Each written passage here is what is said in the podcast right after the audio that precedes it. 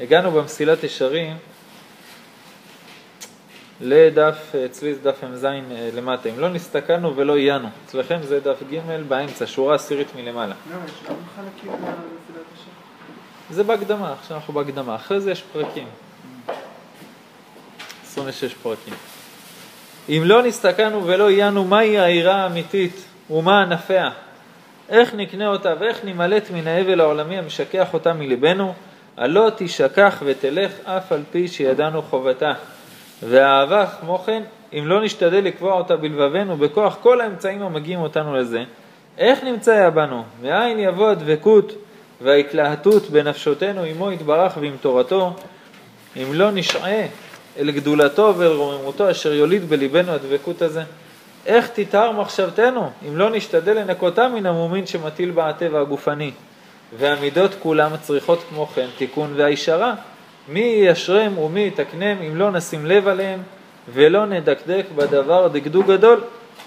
הלא אם עיינו על הדבר עיון אמיתי, היינו מוצאים אותו על אמיתו ומטיבים לעצמנו, ומלמדים אותו לאחרים ומטיבים להם גם כן.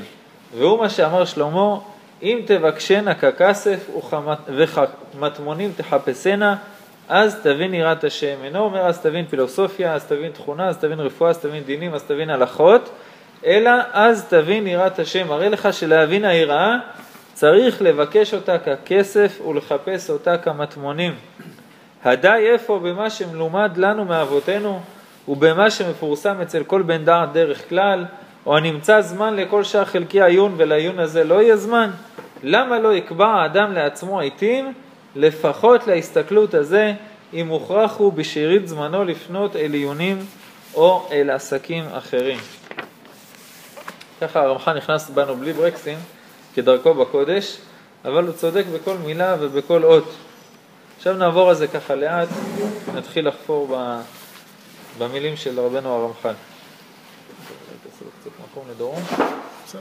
יש, ברוך השם. ברוך הבא. עכשיו בעיר.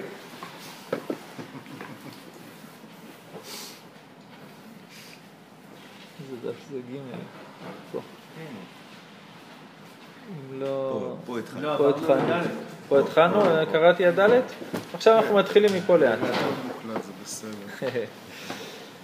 אם לא נסתכלנו ולא עיינו מהי העירה האמיתית ומה ענפיה, איך נקנה אותה ואיך נימלט מן ההבל העולמי המשכח אותה מליבנו. רק במשפט הזה כבר היינו יכולים לסיים את התיקון שלנו בעולם, רק על העבודה של המשפט הזה. מה זה העירה האמיתית? מה הענפים של העירה האמיתית? איך קונים את העירה האמיתית ואיך נמלטים מכל מה שמשכח אותנו מהעירה האמיתית. אז בואו ככה לפני, ברוך הבא, לפני שנלמד ברבנו הרמח"ל מה זה יראה, אז בואו נראה מה אנחנו יודעים. מי חושב שהוא יודע מה זה יראה, או מי שמע פעם משהו על מה זה יראה, או מי חושב שהוא השיג את המידה הזאת בשלמות ויכול ככה להגדיר אותה? מה, מה אתם אומרים? זה בסדר, אני, אני רחוק משם מאוד מאוד. שלוש דרגות ליראה, מה זה יראה? הרי הקדוש ברוך הוא מבקש ממנו לירוא ממנו. מה זה? יש כמה רמות של יראה. סבבה. מה הרמות? הגבוהה ביותר זה יראת תודות. מה הכוונה? ההתפעלות מ- מגודלו. זה היראה זה יראת הרוממות. הרוממות. כן. והיראה היותר נמוכה זה יראת, זאת אומרת, הבנה שכר ועונש ויראת החטא. יראת, יש, אז אמרת שלוש, נכון? אני צודק? יראת העונש, אני מפחד, גיהנום, אה, בלאגנים, יקרה משהו חס ושלום לילדים שלי, אני, מפחד. זה יראת העונש. מה שקורה בעולם הזה ויש בעולם הבא. נכון, אבל זה יראה מהעונש.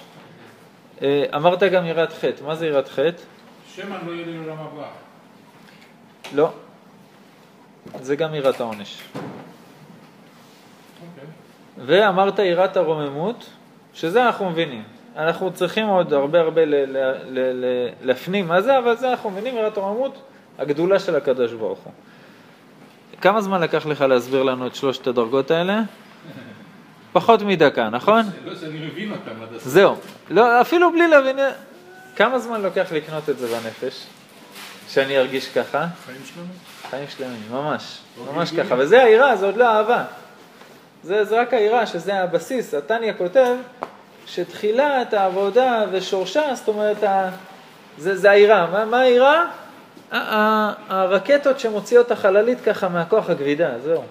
זה רק בשביל להעיף אותך מהשטויות, אבל באמת העבודה, העבודה זה אהבה, להגיע לאהבה. כי באמת כולנו לא רוצים שנאהב את האישה או. שנאהב את הילדים בקטע של יראה. כן, אני מפחד שאשתי תרביץ לי אז אני, אני עושה כלים. זה לא זוגיות, זה לא אישה, זה לא בית, זה לא כלום. אני לא רוצה גם שהבן שלי יעשה מה שאני אעשה, כי אם לא אני ארביץ לו עם מקל. זה לא חינוך שאנחנו שואפים אליו, זה גם לא חינוך, זה אילוף. אז כמובן שעבודת השם זה לא היראה. רק מה? אתה חייב את היראה, כי היראה היא זאת שמשביתה את הגוף. כל אחד ברמות שלו, כמה שהוא צריך להשבית את הגוף, שלא ירצה לעשות עבירות. ואז אתה מוריד אותו, יצאת מהכוח הכובד של הגשמיות, החומר, האפריות ו- וכל מה שמציק לך ומונע ממך לעבוד את השם, אז אני יכול להתחיל לעוף. אז זה חשוב, אבל זה לא עבודת השם, זה רק ההתחלה. נכון? בהחלט, בהחלט, בהחלט, בהחלט. ו- ואנחנו נלמד אותם בספר לאט לאט, נראה את ההבדלים, נראה איך מתייחסים לזה, איך מגיעים לזה, איזה תרגילים עושים בשביל לקנות את הדברים האלה בנפש, תודה רבה. ולאט לאט, זה עבודה. בשביל זה אנחנו לומדים מסילת ישרים. אבל אנחנו מבינים שקודם כל צריך להסתכל ולעיין מה זה יראה אמיתית. יראת העונש זה יראה אמיתית? כן. עד כמה שאפשר להגדיר את זה אמיתי. זה אולי יראה אמיתית, אבל זה לא דרגה אמיתית שהיינו רוצים לקנות. אמיתי, דרגה נמוכה, אבל אמיתי. מאוד מאוד נמוכה, נכון. עדיין. אני חושב שזה די גבוה. לא, יראת החטא, יראת העונש, אחרי שתי הסתרות, אתה מגיע כבר, זה פתיחת עיניים. ברוך אתה אדוני, מלך העולם שהכל נהיה בדברו. אמן. לא הבנתי מה הכוונה פתיחת עיניים? אני חושב שכבר, מגיע לרמה הזאת, אתה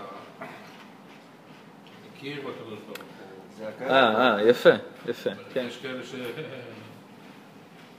זה- ולא מעט- ולא מעטים. נכון, לא. נכון. זה כמו ש- שאמרו, כתוב בחסידות על יהודי שהוא בא ביום כיפור לבית הכנסת ואומר, השם בראש שנה, השם יהי רצון שהפרה שלי תיתן השנה הרבה חלב. זה מה שמתפלל כל ראש השנה, יומיים של ראש השנה, תקיעות, כוונות נוראיות, הכל, זה, זה התפילה שלו. כתוב בחסידות שזה התכלית, הוא ממש הגיע לתכלית, הוא יודע ממי בא החלב לפרה, הוא יודע שזה השם, אתה צודק. אבל אנחנו לא רוצים להישאר ב- ברמה הזאת, אפילו שזה התחלה מאוד טובה.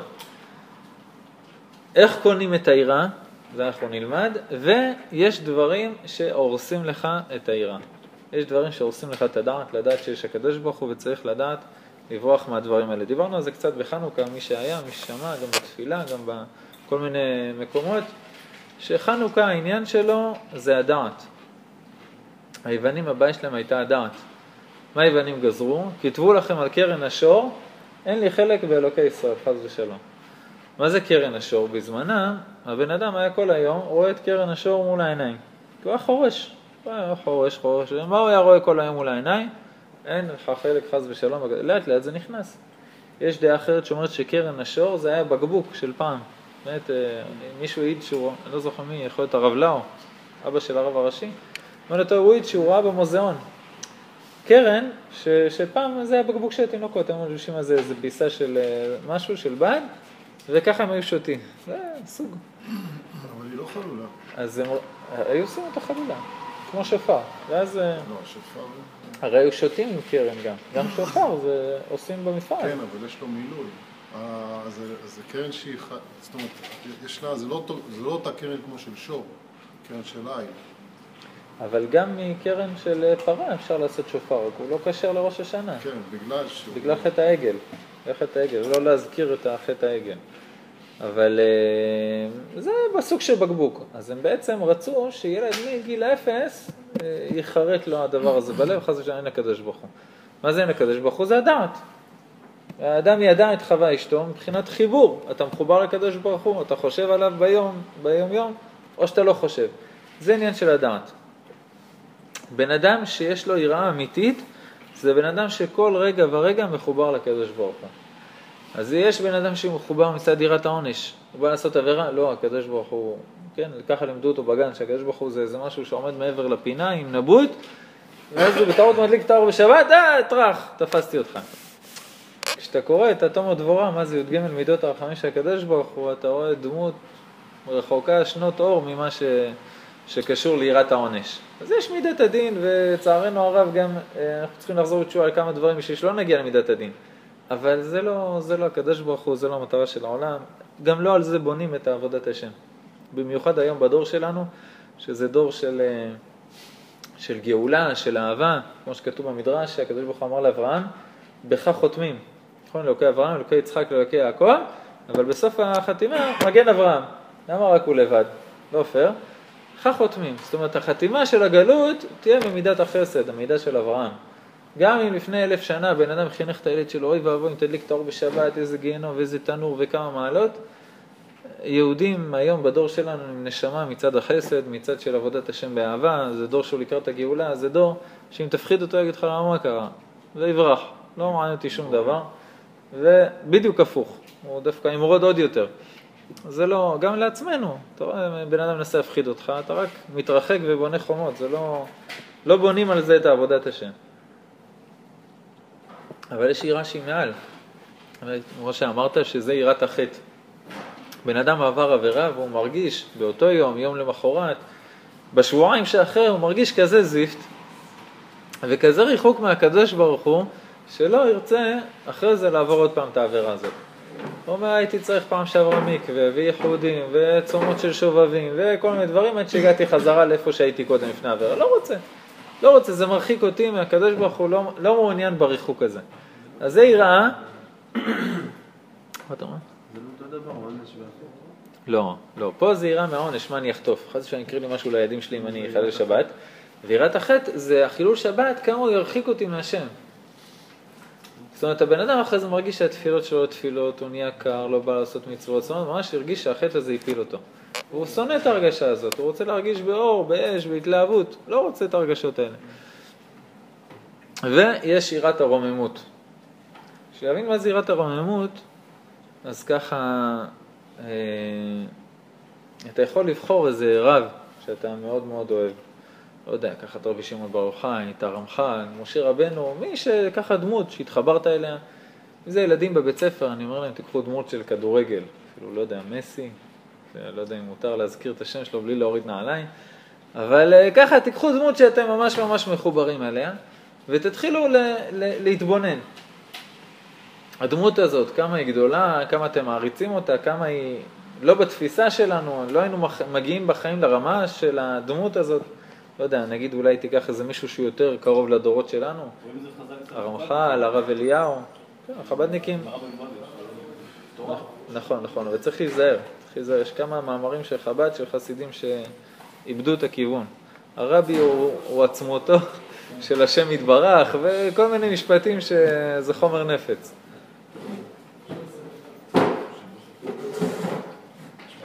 שלום. אז זה צריך להיזהר, אבל בכללי, לקחת איזה דמות ולהגיד, לחשוב כמה הדבר הזה הוא באמת מרומם. ואז להתחיל לעלות מעלה, נגיד הרמח"ל, הרמח"ל מעיד שהוא כלום, שהוא נעל בית ליד האריזל. אז מה זה האריזל? אם האריזל הוא כזה עצום, מה האריזל ליד רשב"י? מה זה האריזל ליד הרמב"ם, הרמב"ן, רש"י הראשונים? זה גם כלום. אז מתחיל עוד שאתה מגיע לאבות, מה זה האבות בכלל? כן, המוראים, תנאים, האבות. ואז תעלה עוד קצת, תגיע לאדם הראשון, ותתחיל להבין מה זה האדם הראשון שהיה צופה באור הגנוז, והמלאכים היו בטוחים שזה הקדוש ברוך הוא. באו להשתחוות אליו, עד שהוא אמר להם, לא, לא, בואו נכרע ונשתחווה להשם. באו כולנו, זה הוא, זה לא אני.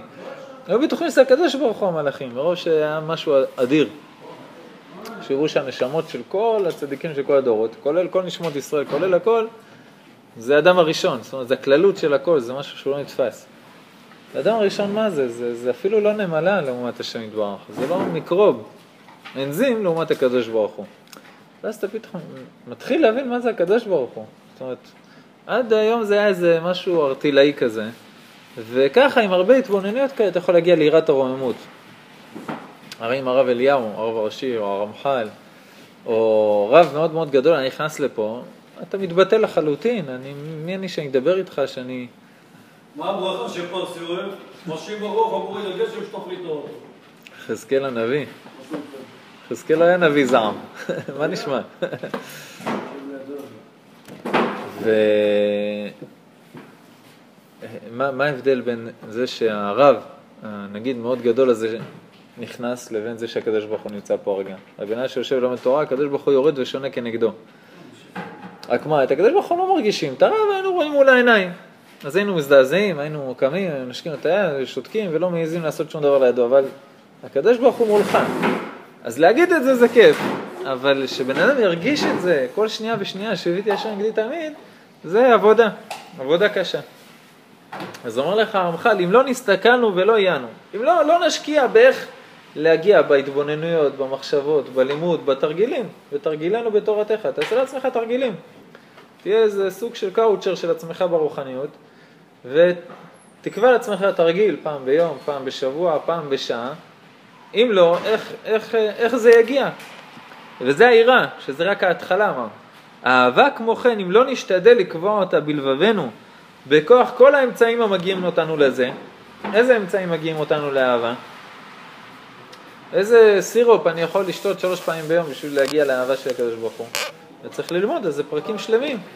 מה לעשות, איך להגיע, מה להיזהר, איך נמצאה בנו, מאין יבוא הדבקות וההתלהטות בנפשותנו עמו יתברך ועם תורתו, אם לא נשעה אל גדולתו ואל רוממותו אשר יוליד בלבנו הדבקות הזה. עוד שאלה מאוד קשה שבן אדם צריך לשאול אותו כל יום כשהוא קם בבוקר, אם אני עכשיו לא אעשה מעשים כדי לבעור להשם יתברך היום, אם אני לא אעשה מעשים בשביל לקבל יראה, לקבל אהבה, שהשכינה עכשיו תשרה עליי היום, זה לא יגיע לבד. זה לא יגיע לבד. אנחנו מסתכלים על צדיקים שהיו עושים ניסים על ימין ועל שמאל בלי להתבלבל. אנשים שאומרים משהו והשכינה הייתה במקום, עושה את מה שהם ביקשו. זה אנשים שעבדו על זה קשה. גם כל החיים וגם כל יום ויום. זה הרב אליהו, זכר צדיק לברכה, יש עליו כל כך הרבה סיפורים והוא מהדור האחרון, זאת אומרת הוא משהו שעוד הרגשנו בידיים, אבל כמובן שצדיקי העולם אה, היו, ככה, הרב אליהו מעיד על עצמו שהוא היה כלום לעומת הבבא סאלי. הבבא סאלי לא העז לדבר ליד רבי יעקב אבוחצירא, הסבא שלו, ותעלה. אבל זה משהו שהוא קרוב אלינו. הרב אליהו, השמש שלו בא אליו, הוא אומר לו, הרב בחמש וחצי ותיקין, היה ככה באמצע הלילה אחרי סבב של שיעורים וזה, הגיעו לבית, אז הוא אומר לו, הרב, חמש וחצי ותיקין, נעיר את הרב בחמש ככה. אז הוא אומר לו, מה חמש? מה עם תיקון חצות? מה עם מקווה? מה עם שעה הכנה לפני התפילה? איך בחמש? איך מספיק, מספיק זמן? חמש זה רבע שעה נסיעה, אז עוד רבע שעה ככה להתארגן, רבע שעה נסיעה, להגיע להתכנס להתחיל להתפלל. בכבוד, יש פה מקום לקורונה.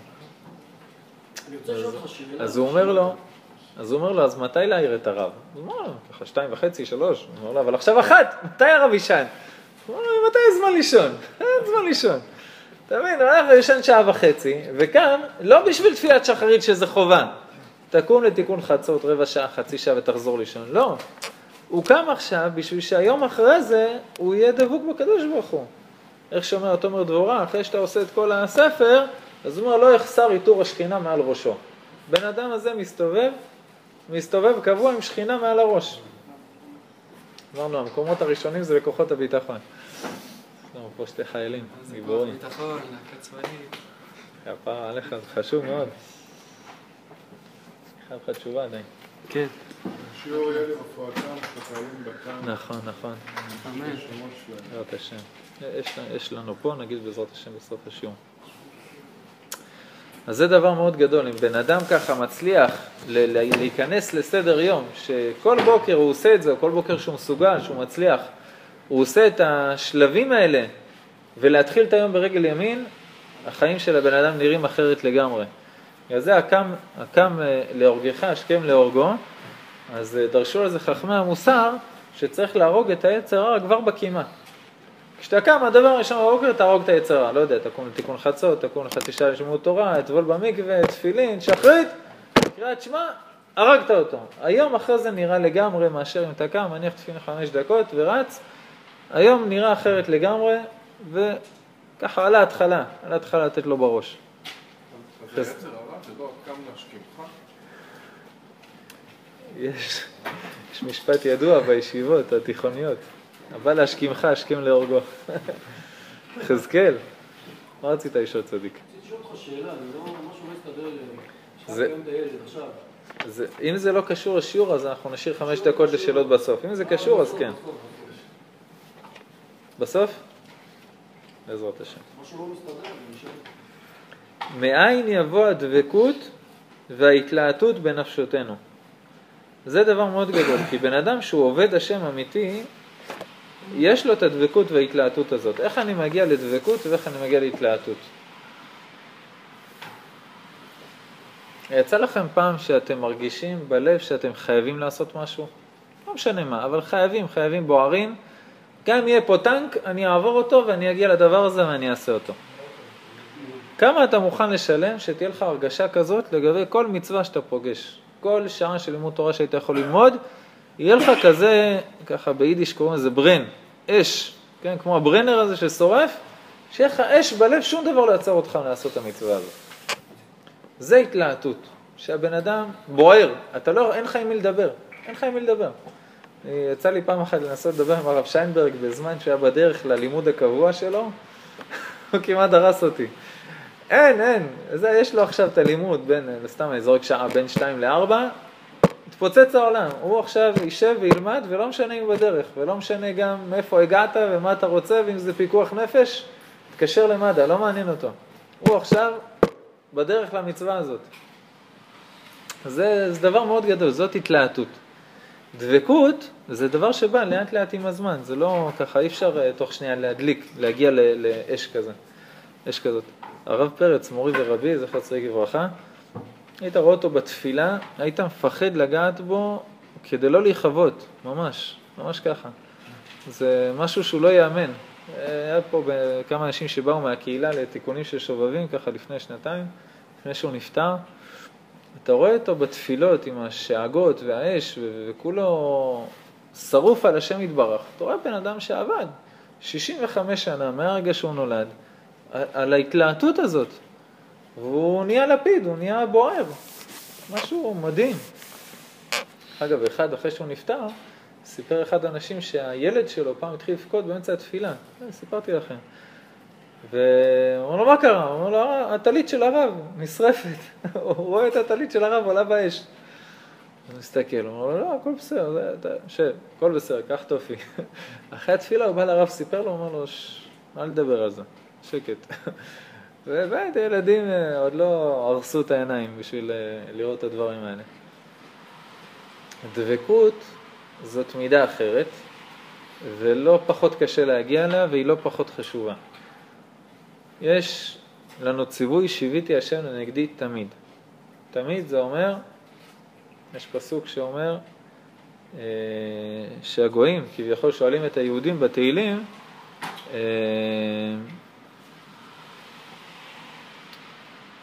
באומרם אליי כל היום היה השם אלוקיך, נכון? אה, והפשט זה שהם כל הזמן אומרים לי, איפה הקדוש ברוך הוא? איפה האלוקים שלכם? אני, אני הורג אתכם, רוצח אתכם וזה, ואין הקדוש ברוך הוא, כל הזמן של הגלות. אבל הדרש, מה שבחסידות ככה מפרשים את זה, באומרם אליי, הגויים מסתכלים עליי ורואים שאני הולך לתפילה בבוקר. אבל כשאני סוגר את הסידור, אחרי אני משבח, במקרה הטוב, אז אני סוגר את הקדוש ברוך הוא בתוך הסידור. ואז הם באים אליי, אחרי שאני מנסה לרמות אותם בשוק, ואומרים לי, כל היום היה השם אלוקיך.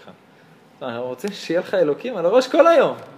לא ששם תתפלל, תהיה צדיק, ועכשיו תבוא תנסה לעבוד עליי בזה, ולשקר עליי פה, ולגנוב שם. הוא אומר, איפה כל היום, איפה השם? זה שיביתי השם נגדי תמיד. בן אדם כל הזמן, 24 שעות, זוכר את הקדוש ברוך הוא, כל הזמן שהוא ער. איך? זה קטרוג, אבל זה, זה תביעה. זה אומר כאילו, שיוויתי השם נגדי תמיד. נראה אותך עושה את זה תמיד. וזה גם, זה עוד סוג של עבודה שהמסיעת ישרים שואף שנגיע אליה. דרך אגב, מסיעת ישרים זה דבר שנכתב ליהודי הפשוט. זה לא דרכי השגה לרוח הקודש למקובלים עליונים שסיימו את הש"ס ואת כל הזוהר ואת כל כתבי הארי. זה לכל יהודי ויהודי. כן. זה נראה לי ש... מה אתה אומר? זה כמעט פילוסוף יווני בעצם, שאמר, אני כאילו... תעשו מה שאני אומר ולא מה שאני עושה. השם ירחם עליהם. אז דבקות זה משהו אחר לגמרי, זה בן אדם שמרגיש 24 שעות שהקדוש ברוך הוא איתו. זה משפיע על איך הוא מתנהג. כי אתה לא מתנהג אותו דבר כשאתה מול הקדוש ברוך הוא וכשאתה לבד בחדרי חדרים, כשאתה חושב שאתה לבד. אם אתה מרגיש שהשם לידך אתה מתנהגת אחרת לגמרי. זה משפיע על האמונה, על הביטחון, על הדאגה, על השמחה. זה הקדוש ברוך הוא איתי. אני, יש לידי את אלוף העולם בלא יודע מה, ובצד שמאל יש לי איזה מישהו עם נגב, ואני אומר ברחוב מי יכול עליי? הקדוש ברוך הוא לידך, אתה אמור להרגיש פי אלף יותר בטוח, כן? השם עמדי, לא יראה כי השם עמדי. דוד המלך הגיע להרגשה הזאת. אז זה, זה דבקות. זה שהוא דבק בהשם, לא רואה בעיניים אף אחד. נדלק ככה קצת להערות, ניקח משם דברים... אה,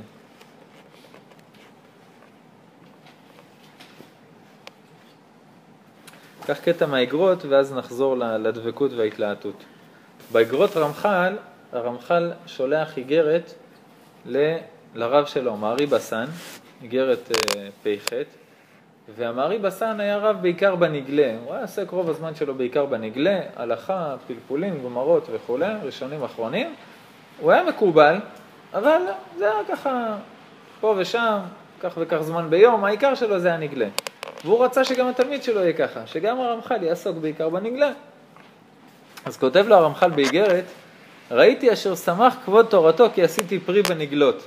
כי הוא שלח לו איזה פלפול בהלכה, הרמח"ל שלח לרב שלו. וגם אני שמח תהילה לאל באשר יכונני השם בכל חלקי תורתו הקדושה, כי כולה תמימה ומשיבת נפש. אך מנחש אני בגביע שלי, זו הייתה פרשת שבוע שיוסף אה, עבד אליה עם הגביע, אז הוא אומר פה את זה כאילו, זה, כוונת כבוד תורתו אשר לזה היה מתהווה. לא, אני מבין שאתה היית רוצה רק מכתבים בהלכה, ולולא הייתי מניח הנסתרות ועושה עסקי בנגלות, כבר היה לו לשמחה. אבל אני, צר לי מאוד היותי רחוק מאת הדרת כבוד תורתו, כי לולא הייתי קרוב אליו, הוא אומר, אם אני הייתי בעיר של הרב שלי, של מארי בסן, לא הייתי מניח מלהשתדל כאיש כמוהו. שר וגדול בישראל יעזוב את הטוב הפנימי, אורה בעיר סולת נקייה, להשביע נפשו הרמה בעשב השדה שהוא פשט התורה, ובתמרור חיי קל וחומר וגזירה שווה, שהזוהר הקדוש כותב עליו, וימררו את חייהם בעבודה קשה, זה הפלפולים וגזירה שווה וכל קל וחומר, כל המידות של התורה שצריך לעבוד קשה בסוגיות, לברר את כל הקליפות מהסוגיה ולהגיע למסקנה, אז זה עבודה קשה. הלא מקרא צווח ואומר, הפסוק אומר, כל הבשר חציר וכל חסדו כציץ השדה, כל חסד דעבדין לגרמי הוא עבדין. כן, התיקוני זוהר כותב בתיקון ו' או י', תיקון ו' נראה לי, על הראשי ישיבות בדורו. רבי שמעון בר יוחאי אומר, ראשי, מי זה הראשי ישיבות בדור של רשב"י? אני חושב שזה דור של תנאים ואמוראים. אז הראשי ישיבות האלה זה לא חלק מהתנאים והאמוראים, כי הם לא היו מתנהגים ככה והיו כותבים אותם בגמרא. החידה כותב, שם, שם הרב עובדיה, זכר צדיק לברכה, בשם החידה, שכל מי שכתוב השם שלו בגמרא, זה אומר שהוא ידע להחיות מתים. אם לא, לא כתוב השם שלו בפירוש. ואם כתוב השם שלו בן, וגם השם של אבא שלו, אז גם אבא שלו ידע לחיות מתים. ויש כאלה שלא כתוב שם של אבא, כתוב שם של האימא. למה? כי היא הייתה צדיקה, אבל האבא לא. אז בגמרא לא כתבו אותו. לא מגיע לבן אדם הזה שכל עם ישראל ילמד ויעתיק וישנן את הדברים שלה, שלו, אם הוא לא, או של הבן שלו, אם הוא לא ראוי. אז זו סוגיה מעניינת, מה זה אומר הכינוי. ועל שם העיר שלו, ויש כל מיני, הבן איש חיים לא תמיד מדבר על זה. אז זה, לא היה אנשים שהיו תנאים ומוראים שיכתבו בגמרא, אבל היו ראשי ישיבות בדור של רשב"י, שזה דבר עצום. עליהם התיקוני זוהר כותב כל חסד דעבדין לגרמי הוא עבדין. חסד, הכוונה שאתה לומד תורה, אתה עושה חסד עם השכינה. הוא אומר, כל לימוד תורה שלהם זה לעצמם. לעשות כבוד, שיקראו לא רע ושזה, לא בשביל השכינה. והשכינה קדושה ממתנת לבניה שינהלו אותה מן הגלות, ואין מנהלה מכל בנים ילדה, היטב בעיני השם. תראה, את זה הוא כותב לרב שלו. צריך הרבה אומץ. כי הרב שלו בילה כל החיים שלו בדברים האלה. וסוף דבר, מה נמצא נחת רוח ליוצרנו ברוך הוא בכל הפלפולים הגדולים והפסקים הרבים. ואין אחד מתחזק לעמוד בסוד השם ולגלות אור כבודו אל השכינה שנאמר בה, וראיתיה לזכור ברית עולם ברזין דאורייתא. אני יצא לי להיות בישיבות, יצא לי ברוך השם ללמוד הרבה תורה בכל ישיבה וישיבה שהייתי בה. הייתה ישיבה אחת שהראש ישיבה חייב את התלמידים להיכנס לשיעור הכללי. שיעור הכללי זה ממש שיעור פעם בשבוע של הראש ישיבה.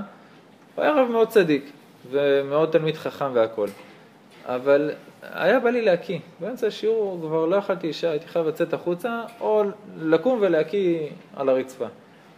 כי כל השיעור היה רק להראות איך הוא מצא פשט ברמב"ם שכל הגאוני עולם שהיו עד היום לא מצאו. וזה היה כל השיעור, אני וכבודי ואפסי עוד. היה פשוט קשה, מאוד קשה לשמוע את זה. אבל טוב, זה קיים, זה קיים לצערנו הרב.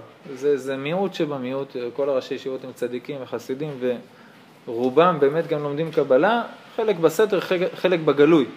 אבל אה, יש, יש דברים כאלה לצערנו. ולא בסתר מדבר הקדוש רשב"י על הפסוק אם לא תדעי לך היפה בנשים.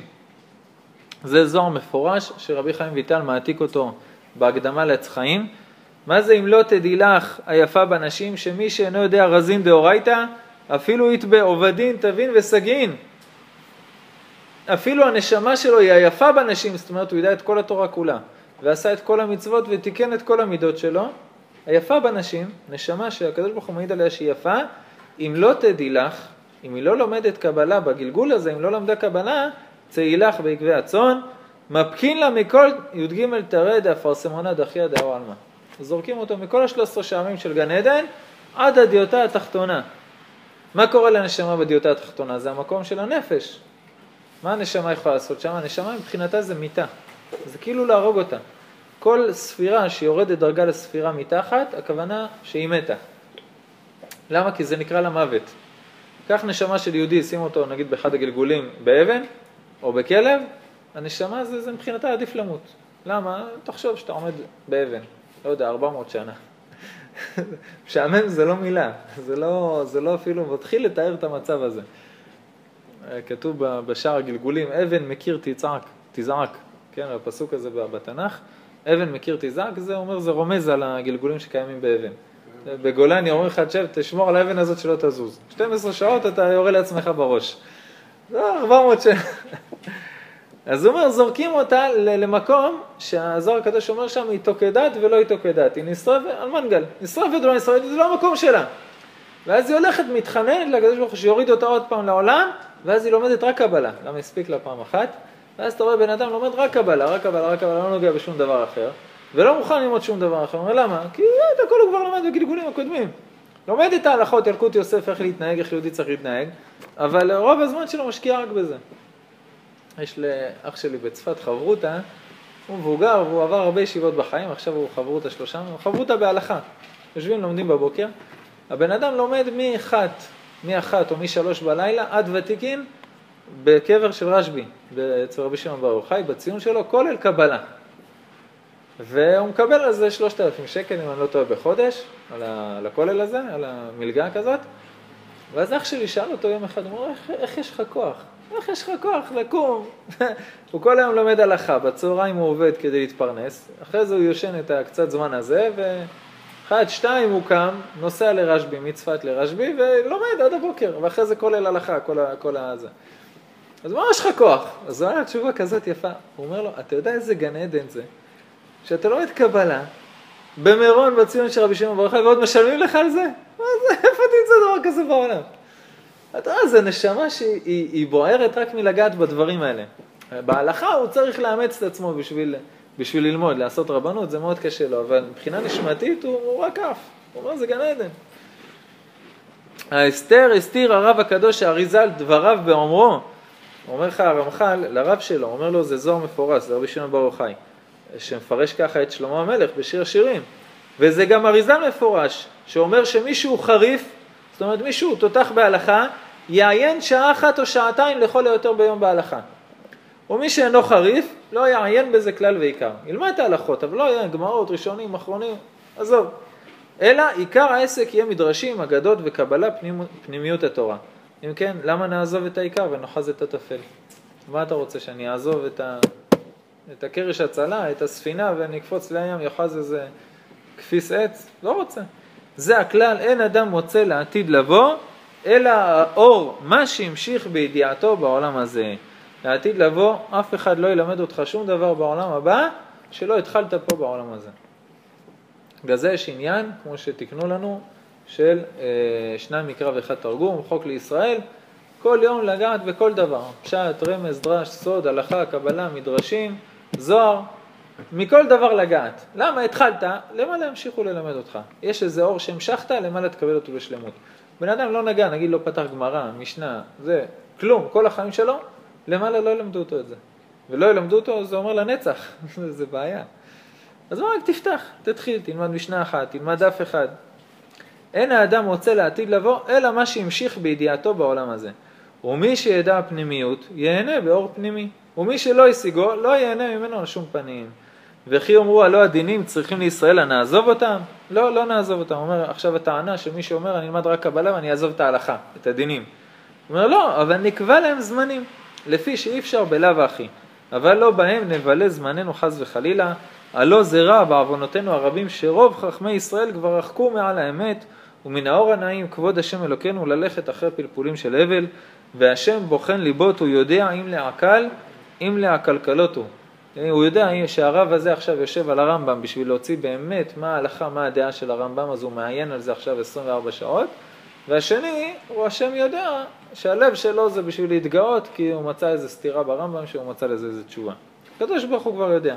כי אינם נוטים אלא אחרי הבצע והכבוד, ומה שיביא להם מאלה, ככל אהבת נפשם, אותו יבחרו להם. יש כבוד, הם רצים לשם. אבא שלי סיפר שהוא שמע פעם שני אברכים מדברים. ואחד אומר, אני רוצה להוציא, להוציא ספר. מה אנחנו יכולים ללמוד בשביל להוציא ספר? אז הוא אומר לו, בוא נלמד הלכות שבת. הוא אומר, לא, הלכות שבת כבר כולם דיברו, אני רוצה ללמוד משהו שאף אחד עוד לא דיבר עליו, להוציא ספר שכולם מכירים בספר שלי. טוב, בשביל זה אתה לומד תורה, בשביל זה אתה אברך, לומד, לא יודע, שמונה, עשר, שתים עשרה שעות ביום, בשביל זה, בשביל הכבוד. אומר, הרמח"ל, צר לי מאוד על האדם הגדול הדרת כבוד תורתו, ככה הוא כותב לרב שלו, אשר לא יעשה עיקר עסקו במה שהיה ראוי לאיש אשר כמוהו, ולפי אוכלו יתעדן במעדני מלך מלכו של עולם. אני אין בכוחי אלא מה שבכוחי, ואברך את השם אשר יעצרני ללכת בדרך אמת, והוא ייתן בלב בניו את הטוב להם תמיד.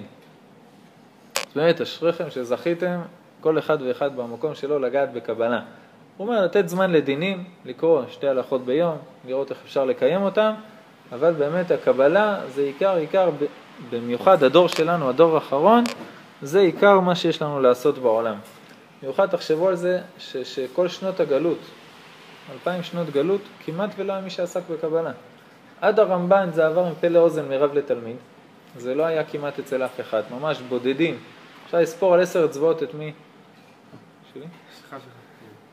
את מי שלמד קבלה בגלות, וגם אחרי זה, גם אחרי שהאריזל היה בעולם לפני 400 ומשהו שנה, גם אז עדיין רק הספרדים ורק כך וכך רבנים. אז הדור שלנו זה דור שבהחלט נועד לתקן את זה. אנחנו לא נגיע לרמות של מה שהגיעו הצדיקים שכן עסקו בזה בדורות הקודמים, אבל נתחיל, נתחיל, נתבשם, נעלה למעלה, כבר יפתחו לנו את זה יותר בעזרת השם.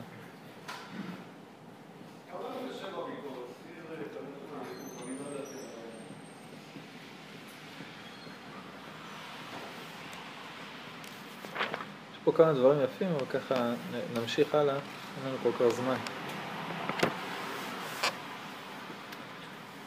איך תתאר מחשבתנו, אם יש שאלות, אה, שאלו, אני מרגיש שאני מדבר יותר מדי. איך תתאר מחשבתנו אם לא נשתדל לנקותה מן המומין שמטיל בה הטבע הגופני? הטבע הגופני שמטיל מומין במחשבה, הכוונה או מחשבות אסורות או מחשבות של כפירה או דמיונות של הבל, שזה נראה בסוף הדף, נראה מה זה שבן אדם שקוע בדמיון וסברה כוזבת, אבל זאת שאלה קשה, איך לתאר את המחשבה. רבי דניאל פריש, מי שחיבר את הפירוש על הזוהר, המתוק מדבש, אז הוא כתב ספר שמירת המחשבה, ספר מדהים. הרבה עצות, הרבה דברי חז"ל, הרבה פטנטים איך לשמור על המחשבה. מה שיפה בספר הזה, זה ספר דק מאוד, ממש עם לא הרבה עמודים, אבל יקר מפז. מה שמדהים בספר הזה, זה שב-35 שקל, או לא יודע כמה עולה, 30, אתה, נגמר לך המלחמה ביצר הרע. נגמר, אין מלחמה. אם אתה עושה מה שכתוב בספר, אין מלחמה ביצר הרע. ברגע שבן אדם נלחם על המחשבה, כל היצר הרע עכשיו נעלם. אין יצר הרע של מעשה, של דיבור, של התנהגות, של ראיות אסורות, של כלום. למה? כי הוא, הוא עכשיו עובד על משהו שמשבית את כל המערכות, על המחשבה. כי השכל הוא זה שמעורר את התאוות, זה זה שמעורר את הרגש. אם אני לא יודע בשכל שיש במטבח עכשיו סטייק על האש, לא יודע, אנטריקוט עם יין ואחרי זה גלידות לקינוח, לא יהיה לי שום תאווה לזה. הסיבה פשוטה, אני לא יודע שזה שם, נכון? אם בן אדם עכשיו שומר על המחשבה, לחשוב רק על דברים טובים, התאוות לא יתעוררו בכלל, הן לא מתחילות. הוא יראה מישהי כן יפה, לא יפה, העיניים שלו אפילו לא יבדקו אם זה אחת שכן צריך להוריד את העיניים או לא צריך להוריד את העיניים. למה? כי הוא עסוק במח... על המחשבה, והעיניים אין להם מה להסתכל, כן, לא, אה, אם המחשבה לא שמה. בן אדם לא יכול לחשוב על שני דברים בבת אחת. בן אדם רגיל. היה גדולי עולם שמספרים עליהם דברים הזויים. היה את הרוגוצ'ובר, רוגוצ'ובר שהוא היה ראש ועד ארבעת הארצות, אם אני לא טועה, שם היה תפקיד מאוד גדול. הוא היה, הוא היה יושב בחדר, היו יושבים מולו עשרה אנשים, כי היו מגיעים אליו כתבים מכל העולם. היו יושבים מולו עשרה אנשים, בחדר מצד ימין הייתה פה דלת, הייתה ועדה מאוד חשובה, ופה עוד ועדה מאוד חשובה. הוא היה מכתיב לעשרה אנשים שיושבים וכותבים מכתב, אז הוא הקריא לו את ה...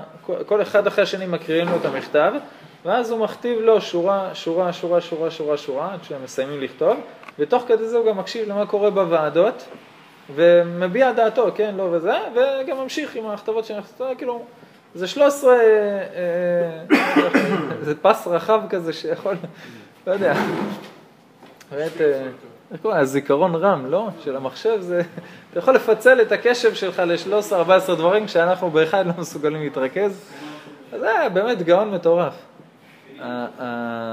היה פעם אחת שהתחילו להופיע לו פצעים על הפנים, והוא שאל את הרופאים מה זה, אמרו לו, אתה מתרכז יותר מדי. תסתכל בסדר יום שלך, מתי הפצעים האלה מתחילים להגיע. הוא עקב, עקב, עקב, ראה שבאמת מתחיל כל המוגלב הזה לצאת כשהוא בתפילה. אז אמרו לו, למה דווקא בתפילה? הוא אומר, בתפילה אני הכי מתרכז. כי אני נלחם לא לחשוב על שום דבר אחר חוץ מהתפילה. אתה עכשיו, יש לך 14 מחשבים בראש, כל אחד רץ בלא יודע איזה מהירות, ואתה חייב להתרכז עכשיו ב"אתה חונן להם דעת". אז הוא, הוא יורק דם בשביל לא לחשוב על שום דבר, זה מאוד קשה לבן אדם כזה. אחד מהמפרשים על הגיליון הש"ס, בסוף הגמרות יש מלא מפרשים.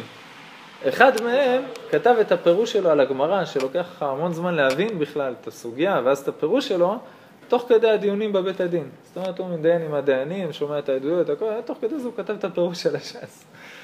אז אנשים בסדר. בן אדם כמונו לא יכול לחשוב על שני דברים בבת אחת. כן, האדמו"ר פיאצצה נותן דוגמה. הוא אומר, קח כלב, להבדיל, ותן לו מכה בראש עם מקל. מיד וואו, מנסה לקפוץ עליך, ואז זרוק לו חתיכת בשר. הוא ישכח לחלוטין מהמקל ויתעסק בבשר. הוא אומר, אנחנו אותו דבר. אם בן אדם יש לו תאוות, והוא עכשיו מסיר את המחשבה שלו ומשקיע אותה במשהו אחר, התאוות ייעלמו. אין עם מי לדבר. זה טיפ מאוד גדול. אם אתה שומר על המחשבה, אין שום מלחמה אחרת.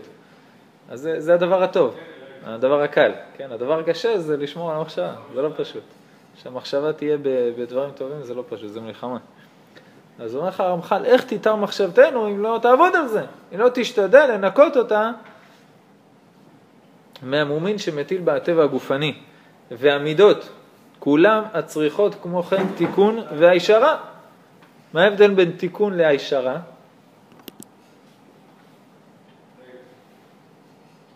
יש לי כלי שצריך תיקון, יש לי כלי שצריך הישרה. מה ההבדל ביניהם? בפשט.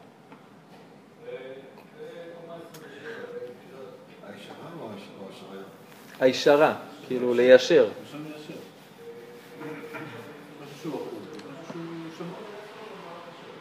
ומה זה במידות? מידה שצריכה תיקון ומידה שצריכה אישור.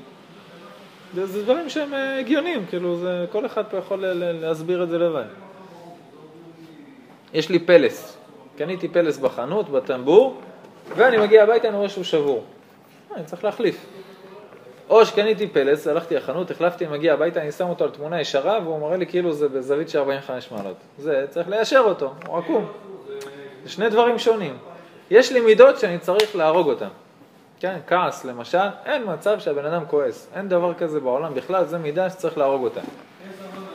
ליישר זה בן אדם שאוהב, רק מה, הוא כל כך אוהב את התינוק שלו, שבמקום לתת לו בקבוק עם פייה קטנה, הוא בא עם צינור שמכבה אש ונותן לו את הדייסה באחד צול לתוך הפה. מרוב אהבה, קח, שתה מחבית. צריך ליישר אותו, להגיד לו, נכון שאתה אוהב, אבל אי אפשר לאהוב את הבן הזה יותר. אי אפשר לאהוב את הבן הזה, לתת לו חיבוק שיהרוג אותו. אי אפשר כל כך כל כך לאהוב את הבן הזה, כי אחרים מקנאים. זה נקרא כבר ליישר. המידה הזאת היא טובה, אבל אני- אה, עפת איתה רחוק מדי. היא לא בכיוונים הנכונים. אז המידות כולם צריכות או תיקון או הישרה. מי ישרה ומי יתקנם אם לא נשים לב אליהם ולא נדקדק בדבר, דקדוק גדול. הגאון מבינה, זו אמרה ידועה של גאון מבינה, הוא כידוע תיקן את כל המידות, מא' עד ת', והוא גם למד את כל התורה מא' עד ת' הלוך וחזור. והוא אומר שיותר קל ללמוד את כל הש"ס מלתקן חצי מידה. עכשיו ללמוד את כל הש"ס זה 2,700 דפים, שכל דף זה עבודה. זה, אתה יכול לעשות את הדף היומי, אבל זה אחרי שמישהו כבר יודע את הדף בעל פה והוא מעביר לך את זה ב-100 קמ"ש, אולי תספיק כל יום הדף היומי בקושי, וגם למחרת למדת דף חדש, אתה לא תזכור את הדף הקודם. אתה רוצה להבין לבד דף גמרא, זה, זה עמל, יזע ולירוק דם ולשבת עם מילון בהתחלה, ובאמת, הרבה זעם, הרבה עמל, ואפשר לשבת, בוא נגיד 10-15 שנה, רק על זה. במשך כל היום, 10-15 שנה, אתה תסיים את הש"ס כמו שצריך, לבד, בלי להסתכל בשוטנשטיין או לשמוע שיעורים של אנשים שכבר למדו הכל ו- ומסבירים לך הכל. נגיד לבד, 15 שנה. זאת אומרת, קח 30 שנה, זה מה שייקח לך לתקן מידה שלמה. ויהיה יותר קל גם לשלם את הש"ס כבר. אז, אז אנחנו מבינים שזה דבר שצריך עבודה, זה דבר שצריך תרגולים, זה דבר שצריך תשומת לב. אז הוא אומר, מי יישר את זה? מי יתקן את זה? אם לא תדקדק בדבר, דקדוק גדול. הלא אם עיינו על הדבר עיון אמיתי, היינו מוצאים אותו על אמיתו ומטיבים לעצמנו, מלמדים אותו לאחרים ומטיבים להם גם כן. איזה הבדל יש בין זה שהשכנים שלך עכשיו שניהם רבים מכות אחד עם השני, הבעל ואשתו, את הצרחות אתה שומע בכל הבניין, אבל אתה לא יודע איך לעזור להם. לבין בן אדם שיודע לתת שיעורי זוגיות, והוא יושב איתם על כוס קפה ומסביר להם, איך שהרב קבס אומר, אין זוג לא מוצלח, יש זוג לא מודרך. מסביר להם איך אישה מדברת, באיזה שפה, למה השפה של אישה זה מעצבן את הבעל, כי הוא לא יודע שאישה יש שפה אחרת, ובכלל הוא לא מבין מה היא מתכוונת, ולמה היא מדברת ככה ולא בצורה אחרת, ויש מיליון טיפים לזוגיות. אבל איזה יופי אם היינו יכולים למצוא את זה על אמיתו, מטיבים לעצמנו, וגם לומדים את זה לאחרים ומטיבים להם גם כן, איזה דבש. אתה עושה לבן אדם גן עדן, הרי אם יש לבן אדם אישה טובה, זוגיות טובה, זה גן עדן, זה שווה הכל. מצא אישה, מצא טוב. לא מצא? מה נמשיך? אם בן אדם באמת יש לו את העבודה למידות, הוא בן אדם נעים, אז זה גן עדן עוד פה בעולם הזה. אם בן אדם עם מידות רעות, זה גיהנום עוד בעולם הזה, לא למשפחה, לחברים, לכל מי שבא איתו במגע. זה דבר שהוא פשוט, אתה רואה את זה לאנשים. אתה רואה בן אדם שהוא גיהנום, הוא גיהנום מכל מי שלידו, בגלל המידות שלו. בן אדם מגעיל. בעזרת השם, אבל יחזור בתשובה, וכרגע זוועה. ויש בן אדם, לא מזמן הגיע אלינו אברך לכולל, דבש, דבש, בא לך לאכול אותו. מה זה מתוק? אה, לא יכול לתאר את זה אפילו, איזה אישיות אה, מדהימה. ואתה רואה בן אדם כזה, אתה, זה גן עדן עוד בחייו. בן אדם גן עדן, כולם אוהבים אותו והכל בסדר והכל דבש. למה לא להיטיב לאחרים גם כן? למה לא לעזור לאנשים? לעצמנו, קודם כל לתקן את המידות ואחרי זה גם לאחרים. רק תסתכלו, זו נקודה אחת, הוא אומר לעיין על הדבר עיון אמיתי. כי יש לפעמים שהבן אדם מעיין, אבל מגיע לסברות הזויות. אני אתן לכם דוגמה מעולם ההלכה, יש אישה שהיא עגונה, לא עלינו ולא עליכם, אישה שהיא עגונה, הכוונה שבעלה נעלם ולא יודעים איפה הוא. יכול להיות שהוא טבע בסערה בים, יכול להיות שאכל אותו איזה אריה אבל לא מצאו שום שריד, או יכול להיות שהוא ברח, נמאס לו ממנה, הוא פשוט הלך. היה איזה צדיק אחד. שלא היה מסתכל על נשים. והגיעה איזה עגונה אחת אה, לצדיק וביקשה ממנו ברכה, והוא אמר, איך קוראים לך? פורטונה בת מסעודה, בעזרת השם בעלך יחזור, אל תדאגי. עכשיו היא יוצאת, השמש אומר לה, בעלך לא יחזור, עזבי. אז היא חוזרת לצדיק, הוא, אתה אומר שהוא יחזור, השמש אומר שהוא לא יחזור. אז הוא קורא לו, אתה אומר שהוא לא יחזור. הוא אומר, אתה לא ראית אותה. אני ראיתי אותה, הוא לא יחזור. בעלים שנעלמים סיבות אחרות, נעלמים מרצון. אז יש הלכות מה לעשות עם האישה, אישה בלי גט, היא לא יכולה להתחתן עוד פעם, אז היא במצב של עגונה, זה דבר הכי הכי כואב. הרב עובדיה, זכר צדיק לברכה, באמת זה הפרויקט חיים שלו, הכל עגונות של המלחמות, ולא של המלחמות, לשבת ולהתיר כל אחד, גם הרב אליהו, הרבנים הראשיים יושבים המון על הסוגיות האלה, שחס וחלילה לא יהיה מצב כזה. אז הוא אומר, אז אחד אה, כתב ככה, כותב הבלבבי, הוא אומר שהוא ראה פעם ספר של אחד שחשב שהוא יודע הלכה וכתב ספר, והוא הביא לשם סברה להתיר עגונה. מה הסברה? באמת אחרי עיון אה, מאוד עמוק. יש גמרא בכתובות שמספרת על רב רחומי, שהיה מגיע פעם בשנה הביתה ביום כיפור, מהבית מדרש. שנה אחת ממש הגיע הזמן שהוא צריך לחזור, והוא התעמק בסוגיה, התעמק, התעמק, שכח לחזור הביתה. וכבר יום כיפור מגיע, ואשתו מחכה, מחכה, מחכה, פעם בשנה חוזר, ריבונו של עולם. פעם בשנה ואתה מאחר?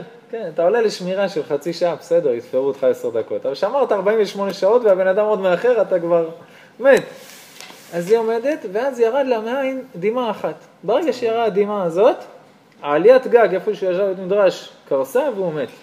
רק בגלל הדמעה של המסכנה הזאת, אומרים חז"ל. אתה יודע מה זה דמעה של אישה שהצטערה לחינם, באמת. מוסרת הנפש, תהיה שם כל השנה. רחל, 24 שנה ויתרה על רבי עקיבא.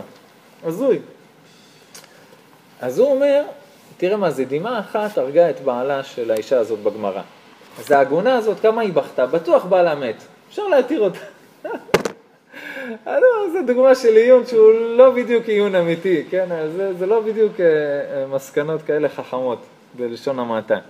אז הוא אומר, אם תעיין על הדבר עיון אמיתי, אז אתה יכול להגיע לדבר הזה. ואז היינו מוצאים אותו על אמיתו ומטיבים לעצמנו, לומדים אותו על האחרים ומטיבים להם גם כן. למה? האנשים האלה לא מכירים, לא מכירים. יש אנשים שמסתכלים על הגמרא ומזלזלים בזה. למה? כי לא מבינים איזה עוצמה, איזה כור אטומי זה הדבר הזה, גמרא. גמרא זה ראשי תיבות של המלאכי מרכבה, מלאכים שבאמת אה, הם הבסיס של העולם, גבריאל, מיכאל, רפאל ואוריאל, ובן אדם שלומד גמרא יורדים המלאכים האלה ומקיפים אותו. אחר כותב האריזל, דבר שהוא מאוד גדול, הוא גם מאחד את הפשט, את הפסוקים של התורה, הוא מאחד את זה עם המשניות ועושה מזה דבר מאוד טוב, ובנפש של האדם זה דבר מאוד גדול, מי שזוכה ללמוד גמרא. בן אדם שלא יודע מה יש בפנים, לא, לא, לא מתרגש כל כך. אבל אם תלמד אותו, סתם, דף אחת גמרא, שיראה מה זה העוצמה של הדבר הזה, אפילו בשכל, לא עוצמה רוחנית, אפילו עוצמה אינטלקטואלית, הקוראנים כבר תרגמו את זה ל... רק בשביל לקבל קצת שכל, אז הוא כבר מסתכל על זה אחרת. ויש אנשים שלמדו גמרא, אבל המסיעת ישרים מסתכלים אותו דבר. למה? אף פעם לא פתחו, שפתחו עשו ככה. היה צריך לאהוב את השם, אסור לגזול, זריזות זה חשוב, טוב, בסדר, נו מה. ולמה? לא מכירים, לא מכירים, לא מרוע לב. אז הוא אומר, הלוואי והיית יכול גם ללמד אותו לאחרים ולהטיב להם גם כן. והוא מה שאמר שלמה המלך, אם תבקשנה ככסף וכמטמונים תחפשנה, אז תבין יראת השם. אינו אומר אז תבין פילוסופיה, אז תבין תכונה, אז תבין רפואה, דינים, הלכות, אלא יראת השם. הרי לך שלהבין היראה צריך לבקש אותה ככסף ולחפש אותה כמטמונים. עכשיו שאתה מוצא מפת אוצר, היה ברוך הבא. אתה מוצא איזה מפה של אוצר מאוד גדול ואתה משקיע איזה משאבים ואוניות ומטוסים ולוויינים לחפש את הדבר הזה. הוא אומר לך אותו דבר צריך לחפש יראת השם.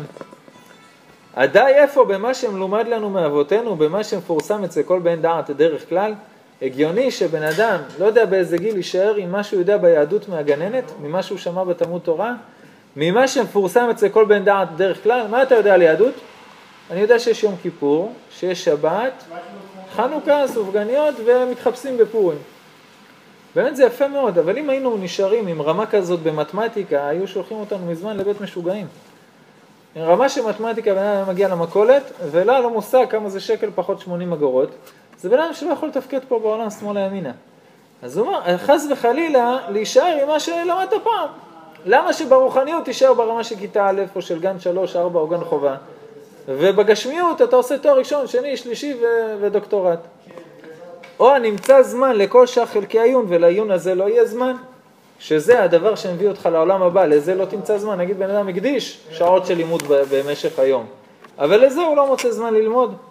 למה לא יקבע אדם לעצמו עיתים לפחות ההסתכלות הזו, אם הוכח ובשארית זמנו, לפנות אל עיונים או אל עסקים אחרים? כידוע, המורה צועקת בכיתה על אלה שהגיעו בזמן. למה אף אחד לא פה? אני צועקת, אני שכן הגיע. אז הרמח"ל שואל אותך, אבל בסדר, אני כן, אני מגיע שעה בשבוע, אני פותח את הספר, אני רוצה ללמוד. אבל ככה הוא מסביר לך כמה זה חשוב הלימוד הזה. אנחנו עדיין בהקדמה, אנחנו עדיין לא בעבודה עצמה. אבל ההקדמה היא הכי חשובה, כי אם הבן אדם, כן, זה משפט של ויקטור פרנקל, בן אדם, יש לו את הלמה, הוא יכול לסבול כל איך. בסדר, אם בן אדם יבין את ההקדמה ויפנים אותה, אז כל בעיה שתהיה בהמשך, עכשיו אני לא יכול להגיע לשיעור, יש לי דבר כזה חשוב, וזה, אין לי זמן, אני פה, אני שם, הוא ידע למה חשוב, כן, למסור על זה את הנפש. הרב, מחילה, אתה יכול להאריך את השיעור אם אתה רוצה, כי בוטל השיעור של הרב יוחנן. אשריך. יש, מה קרה? הכל בסדר? שהמאוד מסוכן בדרך, יש ערפל ו...